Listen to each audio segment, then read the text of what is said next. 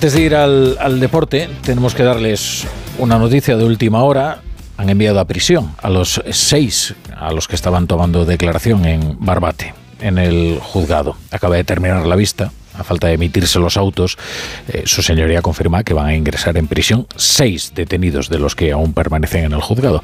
Lo acaba de comunicar a la Guardia Civil. Imputación a todos por asesinato, cuatro en grado de tentativa y dos consumados. Contrabando, resistencia y atentado contra autoridad. Y luego están los otros dos, los que han salido por su propio pie de los juzgados, que contra los que han presentado cargos por encubrimiento. Encubrimiento están en libertad eh, con cargos, eh, son los que habrían ido a Soto Grande a recoger a los seis presuntos asesinos y los habrían ayudado a huir y a esconderse. Bueno, vamos, eh, son las 8 y 31, las 7 y 31 en Canarias. Vamos con la brújula del Radio Estadio, con Edu Vidal. ¿Qué tal? Buenas tardes, Hola, Edu. Rafa, muy buenas. Aquí pendientes del deporte, que también ha tenido muchas noticias durante el fin de semana. Una liga que parece decidida y salvo que el Girona se enganche parece cosa de uno, del Real Madrid, al menos de momento, aunque la diferencia de puntos todavía da opciones al Girona y menos al Atlético Madrid, al Fútbol Club Barcelona, al Atlético, a los equipos que vienen por detrás. Y en la previa de una jornada de Champions, vuelve la Liga de Campeones, mañana para el Real Madrid, el miércoles para la Real Sociedad, la lesión de Morata que se queda en menos de lo que fue en un principio, la Super Bowl, el baloncesto y la muerte de Kelvin Kiptun, el plusmarquista mundial de maratón que estaba llamado a bajar de las dos horas esos 42 históricos kilómetros. Posible medalla de oro en los próximos Juegos Olímpicos. Perdió la vida en su país en un accidente de carretera. Ahora Pues, lo contamos. Qué pena, qué pena, qué triste, hombre. Pues vamos a ello, vamos a ello. Hasta ahora.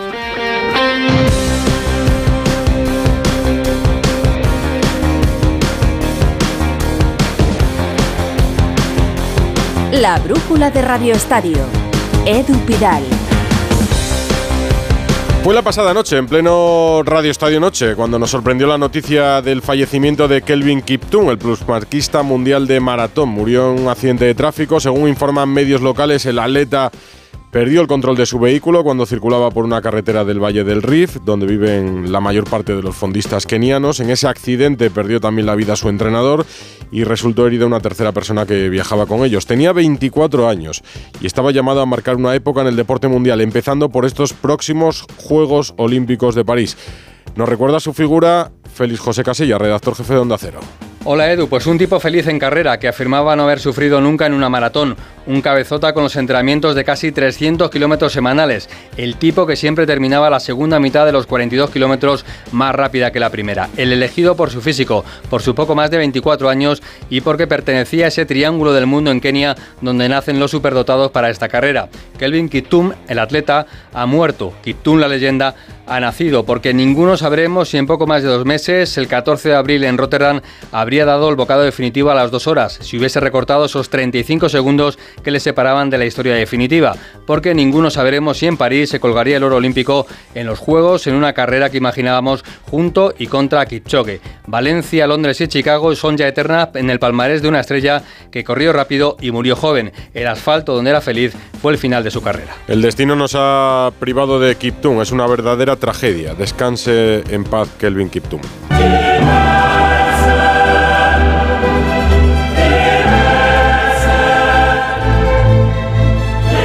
Y tenemos que seguir con la Champions, porque mañana, como le decía La Torre, vuelve la máxima competición europea para el Real Madrid. Los blancos juegan en Alemania ante el Leipzig, partido de ida de los octavos de final y de las ruedas de prensa me ha gustado especialmente la de Tony Cross, más que la de Ancelotti, por los titulares que ha dejado y por lo que ha dicho el alemán, además de lo que reseñaba el entrenador del Real Madrid. Enviados especiales de Onda Cero, Raúl Espinol, Alberto Pereiro, Fernando Burgos. Cuéntanos tú la última hora de los blancos. Fernando, muy buenas. Hola, ¿qué tal? Muy buenas a todos. El Real Madrid que ha terminado de ejercitarse en el Red Bull Arena de Leipzig con los 23 futbolistas que convocó ayer Carlo Ancelotti, sin Bellingham, sin Rudiger, sin los tres cruzados Courtois, Militao y Álava con cinco chavales de la cantera, incluido Jacobo Ramón y Álvaro Carrillo, los dos centrales. También han entrado Mario Martín y Nico Paz, aunque creo que no tienen muchas opciones de jugar ninguno de ellos, ni siquiera el tercer guardameta Fran González, porque Ancelotti va a salir con todo lo, lo, que tiene. ¿Y qué tiene? Pues tiene mucho. No tiene a Bellingham, evidentemente, pero vuelve el capitán Nacho para formar en el centro de la zaga con Chuamení, que va a ser central, Carvajal lateral derecho, Mendy lateral zurdo. Eh, ha sido un entrenamiento bastante ameno, los 15 minutos que hemos visto, no hemos visto nada más en un escenario donde el Madrid ya lo pisó la temporada pasada en la fase de grupos, frente al equipo alemán aquí con la clasificación encarrilada como primero de grupo, perdió 3-2, nada, una derrota que fue insignificante, pero hoy se ha referido a ello Tony Cross, que ha hablado, claro, bueno, yo no esperaba otra cosa, que esto que ha dicho Tony, Tony Cross, evidentemente, ¿qué va a decir? No va a decir voy a renovar, porque no lo sabe, y si no escucha al alemán con su hermano Félix, el del podcast, en primera fila en la conferencia de prensa de esta tarde. Eh, tomar decisiones tengo que pensar mucho en lo que, lo que voy a hacer. Os digo la verdad que no, no he tomado ni una decisión, ni, ni uno ni el otro que, que voy a hacer. Que quiero acabar mi carrera en un nivel altísimo, lo más alto posible. Este año a ver, a ver, la verdad es que disfruto el momento eh, y, y, y, va tan bien que, que, que me, me, me deja un poco más de de tiempo para, para, tomar esta decisión. La verdad es que me, me, sorprende más mi cabeza que mi cuerpo. Todavía tengo ganas, motivación y tenía suerte que, que con mi cuerpo tenía pocos problemas en los últimos 15, 16 años. Entonces es más, es más, es más la cabeza. Y que su caso con el de Luca Modric no tiene nada que ver, porque los dos son muy diferentes en su planteamiento de futuro. Modric 39 años, Cross 34, no te puedes meter en la cabeza de Cross. Nadie puede decir a día de hoy que Cross se va a retirar a final de temporada o que va a seguir un año más, pero lo que todo parece claro es que es el último año de, de Luca Modric, decimosexto jugador del Madrid esta temporada después de 34 partidos en minutos. Eso dice absolutamente todo del papel residual del croata en el Real Madrid. Y un papel residual no va a tener Brahim mañana, ¿no? Es el sexto partido sin Jude Bellingham. Se perdió los dos contra Las Palmas en Liga, el del Braga en el Bernabéu, el del Valencia también en el Coliseum de Concha Espina, el partido de Copa frente a la Arandina, e imagínate quién le sustituyó en los cinco anteriores. Sí, el, el malagueño Brahim Díaz. Y hoy ha tenido un pequeño desliz, Carlo Ancelotti. A ver. Sí, sí, lo ha tenido, sí. Fíjate y ahora te explico el porqué hablando de la ausencia del inglés. Tenemos que pensar que no está Bellingham, pero sin Bellingham hemos ganado cuatro partidos de cuatro. Significa que lo que han reemplazado a Bellingham en estos partidos lo han hecho muy bien. Obviamente Bellingham es un jugador muy muy importante, como lo ha estado, como lo es Courtois, como lo es Militao, pero creo que esto ha sido una oportunidad para ser más motivado. Tenemos otras opciones, que, que, tengo que tener en cuenta es un equipo, por ejemplo, Leipzig muy fuerte en balón parado. Para Brahim el balón parado no es su mejor calidad, no es un gigante. Y después tengo que tener en cuenta que Carvajal como central ha jugado muy bien. Entonces, eh, pensar, lo voy a quitar como central, no sé. Entonces, lo pensaré. El vacile de cada rueda de prensa de Carlos, ¿verdad? Lo está pensando, ¿verdad? en fin, las cosas. Si cuentas Las Palmas, Braga, Valencia, Arandina y Las Palmas, ¿son cuatro o son cinco? Son cinco, cinco ¿no? Pues Carleto se ha comido uno. No sé si era el de la Arandina, que es el partido más fácil por aquello de, de la Copa, pero cinco partidos sin Bellingham, cinco victorias de un Real Madrid que tardó la friolera de casi seis horas de llegar. Desde Madrid hasta Leipzig. Ya sabes que había huelga de los aeropuertos alemanes, uh -huh. tuvo que adelantar el viaje a las 9 de la mañana, aterrizó en Erfurt-Weimar a 165 kilómetros de Leipzig, tardó el vuelo pues dos horas y media largas, cogieron un autobús dos horas más. ¿Qué te parece que en la autovía, en la autopista A4, hay un Toyota blanco que se roza con el autobús del Real Madrid? Han tenido un pequeño percance, dicen los que estaban dentro que ellos no se han enterado, más los autobuses que iban detrás del Real Madrid tuvieron que hacer una pequeña parada. El Toyota tiene unos daños valorados en 3.000 euros, lo ha contado el Bill, ¿eh? y nos fiamos porque nos han dicho que, ha sido así, y llegaron a las 3 menos 20 al hotel de concentración en el centro de esta ciudad de, de Leipzig. Repito, una anécdota, no ha pasado nada pero desde Madrid a Leipzig hasta tu hotel, el Madrid ha tardado como antiguamente, como cuando vente para Alemania, Pepe. Seis horas. Es que conducir y hacer fotografías distrae bastante y puede suceder lo que ha sucedido en el desplazamiento del Real Madrid desde el aeropuerto a la ciudad, donde se va a enfrentar al Leipzig, que lucha por meterse en los puestos Champions en la liga alemana, en una liga alemana que domina el Leverkusen de Xavi Alonso. ¿Cómo están ellos, Alberto? ¿Qué tal, Edu? Muy buenas. Bueno, pues no es el mejor año, sin lugar a dudas, del equipo de Marco Rose. Eh, para mañana, en cuanto a lo deportivo, solo la baja de Haidara. Ya sabes que aquí eh, ha cambiado bastante el perfil del equipo que le ganó bien en la del Madrid en la fase de grupos el año pasado, que tenía Bardiol, que era el central del City, y tenían Cucu, que era el delantero del Chelsea. Pues ahora, entre la dupla de Daniel Olmo y Xavi Simons en el centro del campo, más este Benjamin Sesco, que algún día llegó a sonar incluso para futurible del Real Madrid en la delantera, pues es lo que tiene. En una eh, día de previa en el que a Marco Rosa habría que decirle que mirar un poquito más o escuchar a Burgos en las previas de los partidos o leer las convocatorias del Madrid, porque en la primera pregunta dice, conozco muy bien a Bellingham y creo que va a intentar llegar. Macho, creo que te has perdido las últimas noticias sabiendo que se va a dejar eh, tres semanas fuera. Ha dicho que este siendo un año bastante complicado, que no tienen el equipo más joven posible de los últimos años. Ha comparecido con el Gulaxi, el portero húngaro del equipo alemán, que ha reconocido que ve a Lunin y ve a un portero muy completo. Mañana aquí 44.199, todo vendido en una ciudad que espera, sueña y piensa por su equipo en cuartos de Champions, Edu. Pues mañana edición especial de Radio Estadio desde las ocho y media para contar este partido y el Copenhague-Manchester City, aunque esta noche quedamos en Radio Estadio Noche. Espínola, Burgos y Alberto. Hasta las once y media, adiós. Adiós a los de Alemania. Y de esta jornada de Champions que va a empezar con las idas de los octavos, ¿qué te llama la atención o qué sorpresas puede haber, Miguel Venegas? Hola, muy buenas, Edu. Pues eh, yo creo que la sorpresa que puede haber es la que dé un español en el Parque de los Príncipes. Pero bueno, vamos a ver qué le pasa y qué nivel da el Paris Saint Germain después de una temporada que de momento está siendo bastante gris. Y bastante gris está siendo la de Mbappé. Yo diría que lo que hay que tener sobre todo eh, temor son las bandas con Barcola y Dembélé, que son los que mejor están jugando. Eh, pero bueno, mañana hay un partido en Copenhague entre el Copenhague y el Manchester City, que todo el mundo va por súper favorito al Manchester City. Bueno, yo quiero verlo, no, no digo que vaya a haber aquí una super sorpresa, pero el Copenhague está acostumbrado a dar muchas sorpresas en Champions. La última al vecino del Manchester City, al Manchester United le ganó y, contra el Bayern Múnich empató. Así que bueno, quizás no va a ser tan fácil como todo el mundo cree y yo creo, como te digo, que la primera eh, gran sorpresa de esta jornada de octavos de final de la Champions la puede dar la Real Sociedad. La crisis se instala de nuevo en Barcelona. El equipo sigue sin dar buenas sensaciones. La Champions les tocará la próxima semana porque se diferencian las eliminatorias de la Champions y cuando a esto se le sumen tropiezos como el de ayer ante el Granada, ¿para qué quieres más? Informaciones de la Porta mosqueado en el palco, de Deco hablando de cambios de modelo, de Xavi justificando a su equipo y reconociendo los errores defensivos. Xavi.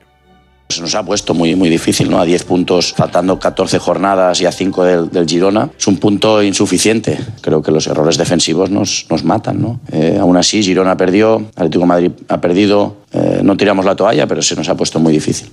Y esto puede ser caótico si la eliminatoria con el Nápoles agrava los problemas. Alfredo Martínez, muy buenas.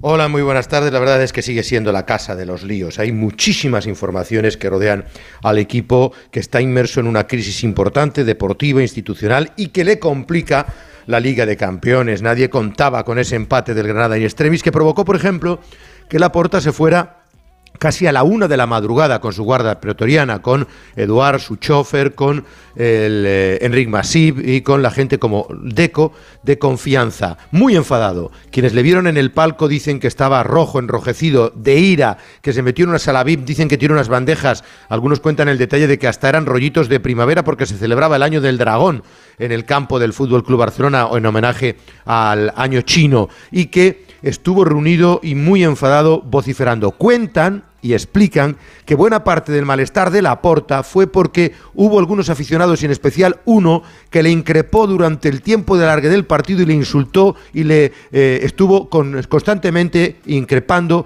cuando ya el partido estaba acabando y él cree que los responsables de seguridad no cumplieron con su cometido y permitieron esa situación.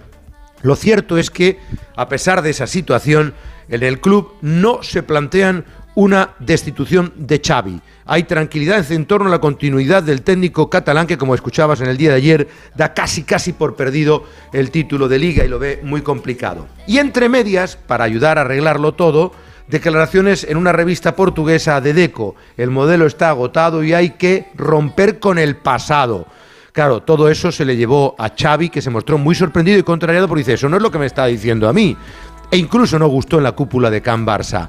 Deco, esta eh, eh, publicación salió el viernes, mm. Deco pidió una rectificación y ayer mismo ya en la revista ha dicho que se le malinterpretaron, que lo que venía a decir Deco era declaraciones de Xavi, que había que empezar a romper con el pasado con su marcha y empezar con otro camino, pero que no era un cambio de modelo. Es más, fíjate, Víctor Font salió al paso y dijo, lo que hay que cambiar es el modelo de gestión, no nuestro modelo de juego. O sea que es una jaula de grillos enorme la que está produciendo. Entre medias surge el rumor de que Laporta ha ido a Mallorca, y es verdad que estuvo en Mallorca, para pedirle a Mateu Alemán que vuelva al parecer esa información no es cierta, no ha habido marcha atrás y no le han pedido a Mateo Lemain que, que regrese. Hoy la Porta se ha reunido con varios grupos de opinión del barcelonismo, compromisarios, Seguimén, Uncrit Balén, señor Ramón, para pedir un poco tranquilidad en el ambiente y para buscar soluciones para el futuro y eh, Gaby ha salido en las redes sociales a defender a su amigo Cubarsí, al que han criticado de ser lamentable por fingir un hipotético pisotón del portero, que por cierto, yo no sé si tú lo has visto, pero parece que Batalla sí que le pisa. Sí, un poco le pisa. No sé si exagera, pero pisar le pisa, sí. ese es el tema. Nunca quedaremos, nunca sabremos ciertamente si hay consecuencia o acción-reacción, pero lo cierto es que sí parece que le pisen. Pues este es el ambiente que hay el día después en Can Barça de un equipo que ha encajado 33 goles y es el que el decimosegundo que más goles ha recibido en primera división. Pues ayer ya vimos el final que le puede esperar de aquí a mayo a Xavi, con la puerta enfadado, Deco pensando en el cambio, el equipo descosido. Es difícil pensar que así se pueda despedir nadie si al Barça se le suma, por ejemplo, un adiós precipitado en la Champions. Edu García, muy buenas. Edu, muy buenas. Da la sensación de que la distensión buscada por Xavi ha durado menos que los canapés en el palco de Montjuic. Lo tupido del cortinaje para tapar los desastrosos resultados ha terminado siendo papel tisú y encima ya no hay cortafuegos. Para mí lo más importante es que los jugadores no han entendido el objetivo del adiós anunciado, no reaccionan, no se vacían y sigue sin dejarse ayudar por un entrenador tozudo que busca soluciones sin hallarlas. El trabajo diario no se traduce en planes serios en los partidos. Todos los rivales detectan en minutos las deficiencias del Barça y aunque encajan goles, saben que insistiendo terminan haciendo daño. El equipo no está fino, no hay un grupo compacto y carece de liderazgos. Todos sabemos cómo es además el factor anímico en la alta competición y cómo sufre el Barça en Champions al recordar traumas que no se borran.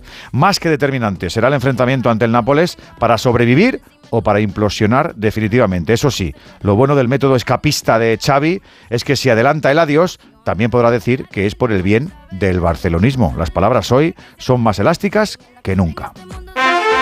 La palabra ladrón puede significar dos cosas. Clavija donde poder conectar tu coche eléctrico o persona que roba el cable de tu coche eléctrico. Ahora el seguro de coche eléctrico e híbrido enchufable de línea directa también significa dos cosas. Que además de ahorrarte una pasta, también te cubre el cable de recarga en caso de robo. Cámbiate y te bajamos el precio de tu seguro de coche sí o sí. Ven directo a lineadirecta.com o llama al 917-700-700. El valor de ser directo. Consulta condiciones.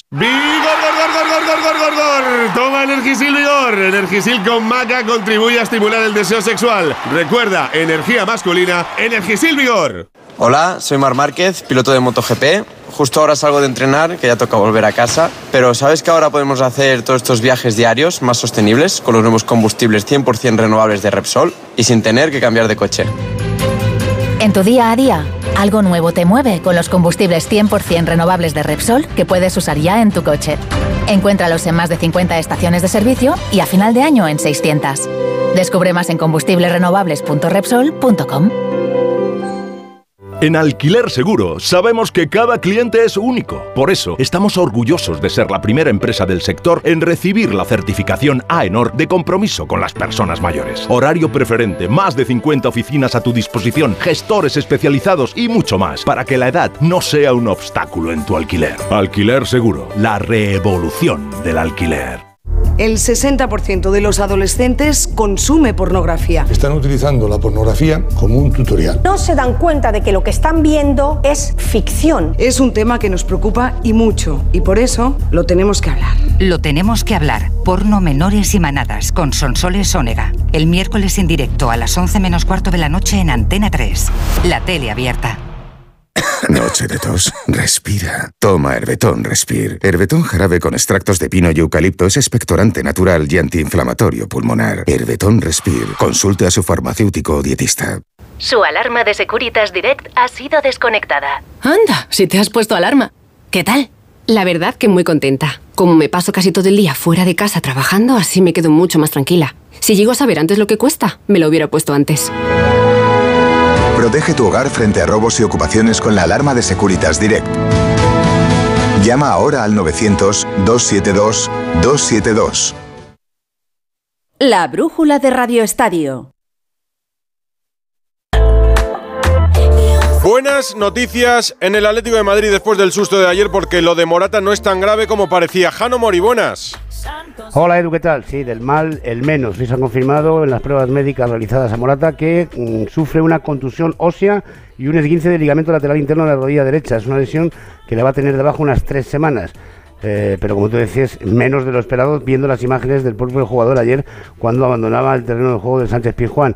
Se va a perder Las Palmas, Almería y Betis en Liga, el partido de Champions eh, de ida de octavos ante el Inter de Milán y también la vuelta de semifinales de Copa en San Mamés ante el Athletic Club. Lo impactante y sorprendente ha sido el eh, mensaje que ha puesto el jugador en sus redes sociales.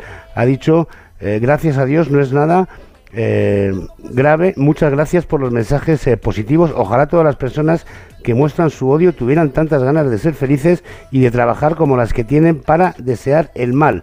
Pronto a tope, como te digo, impactante y sorprendente mensaje de Álvaro Morata. Pues sí, y estará previsiblemente con la roja, aunque si no lo está se abren posibilidades. Por ejemplo, para Borja Mayoral en Getafe, ¿qué temporada está haciendo? Alberto Fernández.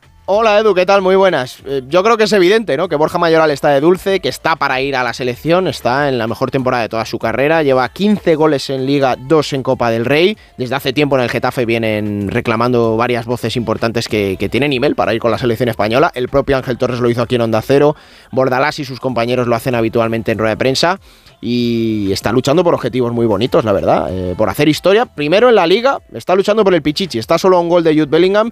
El Getafe en sus casi 20 años en primera división nunca ha tenido un Pichichi y además está a dos goles de superar a Roberto Soldado como máximo goleador en una temporada del conjunto azulón. Eh, por no hablar de que Borja Mayoral está entre los siete máximos goleadores europeos. Tiene por delante a monstruos como Harry Kane, Haaland, Mbappé o el propio Bellingham. Así que, bueno, pues son muchas voces que vienen reclamando de que ya le toca ir con España. A todo esto tenemos que contar que la jornada en primera división se cierra hoy con el Almería Athletic Club. Última hora desde el estadio, Juan Antonio Manzano. ¿Qué tal, Edu? Muy buenas tardes. Pues sí, a las 9 eh, de la noche cierra la jornada 24 en primera división el Almería y el Athletic Club de Bilbao y en el conjunto rojiblanco con la obligación eh, permanente de conseguir esa primera victoria que se le sigue resistiendo. Hoy el técnico tiene de nuevo problemas en cuanto a efectivos, no puede contar con los dos centrales habituales, con Chumi y con César Montes, ambos lesionados, por lo tanto debuta Radovanovic, que es una de las dos novedades en el 11 de salida, puesto que la otra, Choco Lozano, también es titular, el delantero que por fin permite al técnico Gaizka Garitano contar con un punta para los encuentros de competición. Jonathan Viera ve el partido desde el banquillo, seguramente en la segunda mitad tendrá sus primeros minutos como rojiblanco. Y enfrente el Atlético de Bilbao,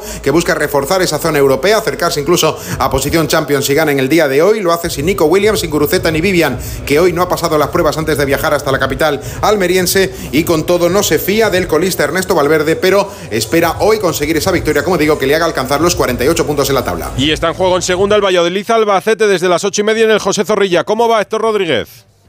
¿Qué tal? Pues cumplimos ahora mismo el minuto 21 de la primera parte con el empate a cero en el marcador. La mejor la ha tenido el Albacete en el minuto 13 por mediación de Scriche, parada de Masip, una jornada que puede ser histórica. Si el Albacete no marca hoy, ningún visitante de segunda división habría anotado en esta vigésima sexta jornada. Pues sí que es un dato curioso. Muchos temas y diferentes en un fin de semana con Goyas. Además, nuestra película con guion de Paco Reyes. Atrévete a experimentar. Aquí hay fantasmas. Nunca había estado en un lugar como este. ¿Hay alguien más en este lugar? Pues no lo sabemos, no es un hospital maldito como la escena de esta película, pero los jugadores del Real Madrid podrían protagonizar la serie Hospital Central. Ancelotti se ha convertido en el Doctor House para sacar soluciones de todo tipo. Cuatro goles al Girona, portería cero sin centrales y lesión de Bellingham para la Champions y para la Liga. Veremos si el Doctor Carleto puede manejar el bisturí con éxito en la competición continental que se avecina. Aún así, 5 puntos al Girona, 10 al Barcelona y 13 al Atlético de Madrid. Eso de momento, y sobresaliente en la tesis doctoral. La evidencia ha terminado por acallar la teoría de la conspiración del Barcelona, que tiene más problemas que Spinete para darse la vuelta en una cama de velcro. Volvió Ter Stegen y le metieron otros tres. Pinchazo ante un buen Granada que encontró la llave para abrir el cerrojo de la montaña mágica donde solo Yamal tiene el perdón blaugrana. 33 goles encajados cuando la temporada pasada llevaban 8 a estas alturas. Siempre quedarán los canapés del presidente para calmar la tensión con Xavi y Deco. El Atlético de Madrid mostró otra vez su cara de Mr. Hype y así es imposible. Esta vez fue Isaac quien hizo una faena de vuelta al ruedo para el Sevilla, que respira gracias a la clase de este curro Romero del fútbol. El seleccionador fue a ver a Morata y vio las virtudes del sevillano. El Getafe, tras ganar al Celta en la prolongación, a cinco puntos de Europa. Aquí te pillo y aquí te mata porque Juan, el escudero fiel del Hidalgo Bordalás, derriba molinos comandado por su Quijote. El pirata Muriqui volvió por sus fueros y dio tres puntos de oro al Mallorca ante un rayo que en poco se parece al del año pasado. El pirata, que no es tan guapo como Johnny Depp, sí es la superestrella en Son Mox, que ve como su equipo está seis sobre el descenso. Y es que en Cádiz, con lluvia de chubasqueros amarillos, no levantan cabeza ni con el gordo ni con el flaco Pellegrini. Y por ahí fuera sigue reluciendo Xavi Alonso, que acaricia la Bundesliga después de golear al Bayern. Lo de Neverkusen parece que va a dejar de serlo. Otro nombre español ha relucido este fin de semana. Tintín Márquez, sin Milú ni los hermanos Hernández y Fernández, ganó la Copa de Asia con Qatar. Y cierro con Taylor Swift, que parece que ha ganado la Super Bowl, pero no, la ha ganado Kansas, aunque el artista, con o sin quererlo, es igual de protagonista que el MVP de la final, Patrick Mahomes. Y hoy se ha presentado el nuevo Aston Martin que conducirá Fernando Alonso en este 2024. Lo que puedo decir es que Aston Martin será el primer equipo con el que me siente por un sentido de lealtad. Conseguimos muchas cosas juntos el año pasado cuando me dieron la oportunidad y cuando dejé a Alpine y serán la primera opción con la que me siente. En plenos rumores sobre los volantes de la próxima edición, después del anuncio de Lewis Hamilton de que correrá en Ferrari. Jornada de baloncesto ACB antes de la Copa Albera Ranz. Buenas tardes, Edu. La vigésimo segunda de Liga ACB nos deja victorias de los tres cabeceros, cumpliendo pronósticos el líder real por 7 en Lugo, con la extraña pareja Tavares Campacho de Estiletes. Unicaja por 12 en Santiago, anotando 56 puntos tras el descanso. Y Barça por 10 en Manresa, con Satoransky y Parker, abortando todo intento de remontada local. UCAM se impone por 13 en Murcia a Granada, con Marco Todorovic del líder absoluto, 26 puntos, 39 de valoración, MVP de la semana y del mes. Se la pega el Gran Canaria, Morrocotudo Cao por 24 en Palencia, que suma cuarto triunfo del curso impulsado por los 17 puntos de Isaiah Piñeiro. El Lenovo Tenerife más triplista, hasta 18 de equipo, con un 64% de acierto, gana por 6 en Zaragoza, superando ambos la centena de anotación. Valencia dobla la rodilla en su visita a Bilbao, dominando Surne de cabo a rabo con 18 de Quileia Jones.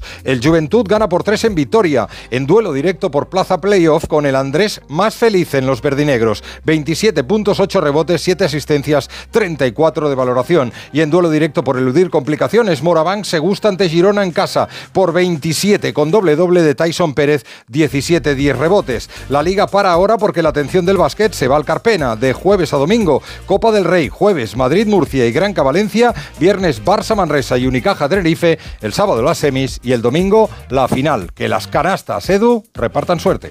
Y tanto, me encantan las semanas de Copa. Esta edición en Málaga la viviremos con el baloncesto en directo. Y los lunes, aquí en la brújula de Radio Estadio, despidan a Rodríguez.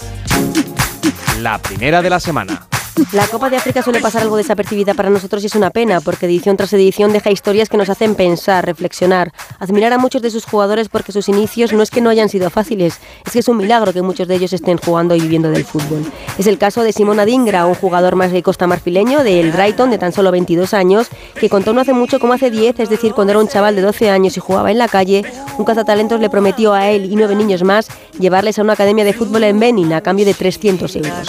Al llegar allí, el cazatalentos resultó ser un estafador que dejó a 10 niños abandonados en la calle. Simón, con 12 años, en un país que no era el suyo, solo, sin casa, se dedicó a fregar platos en restaurantes a cambio de comida.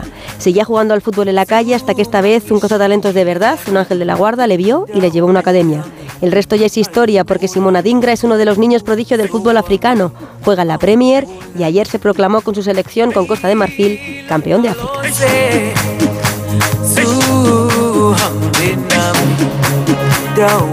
A las once y media vuelvo con más deporte, con la previa del autobús accidentado del Real Madrid hoy en Alemania. Y aquí estaremos nosotros, pero al otro lado del transistor, escuchándote. Adiós.